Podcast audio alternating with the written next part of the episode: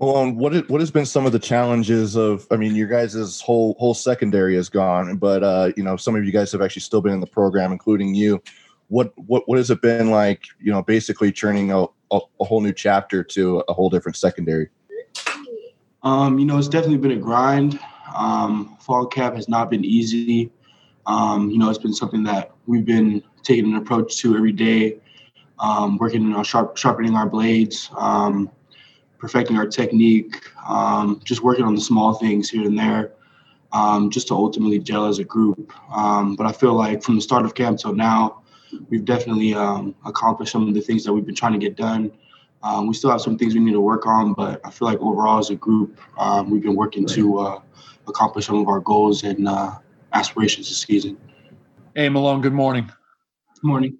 Um, Coach Whitt has said a couple times that he believes that the nickel position within this defense is the hardest to learn and get used to from a from a physicality standpoint, from a mental standpoint. Um, would you agree with that? And just what do you think makes that position so difficult to to learn in this defense? I would agree with that um, 100%. I mean, there's so many aspects of the nickel position that are so um, straining on not only our bodies, um, but mentally, um, being able to do a lot of things in the playbook, align properly, um, being able to be a factor in the run game, um, along with being able to capitalize on pressures and blitzes that we have. It's definitely something that takes a lot of reps and a lot of time uh, into perfecting.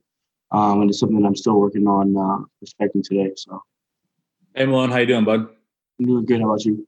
Good, good. So, uh, just wondering, you know, obviously, you know, being one of the older guys last year, do you pay attention to the guys who have moved on into the NFL and kind of, you know, as a DBs, is it kind of give you more faith in what the coach is teaching when you see guys succeed in the league, knowing where they came from? Uh, I mean, yeah, definitely seeing guys take it to the next level and perform at a high level um, at that level is something that gives us a little bit of confidence. But um, ultimately, I feel like all of our confidence comes from in the room. Um, it comes from uh, our position coach and our D coordinator, um, and it comes from just the guys that you know we're competing against every day because um, those are the people who we see every day and who we're working with every day. Um, so I feel like the the main kind of factor of I don't know how you would say the I guess the people who um, kind of we build our confidence most off of would come from the individuals who are in our immediate room, just because that's who we see on a daily day basis. Um, but definitely the guys who are in the league now, especially the guys who are making plays in the league now, are definitely uh, big goals and aspirations for us uh, to kind of watch and uh, look up to. Hey Malone, obviously we don't get to see your guys' practices to see kind of you know how well you guys are doing, but coming off of last year where you guys had probably one of the best secondaries in maybe Utah history, but where do you kind of see yourself this year and kind of give a self-assessment of of you know what the what the secondary looks like this year?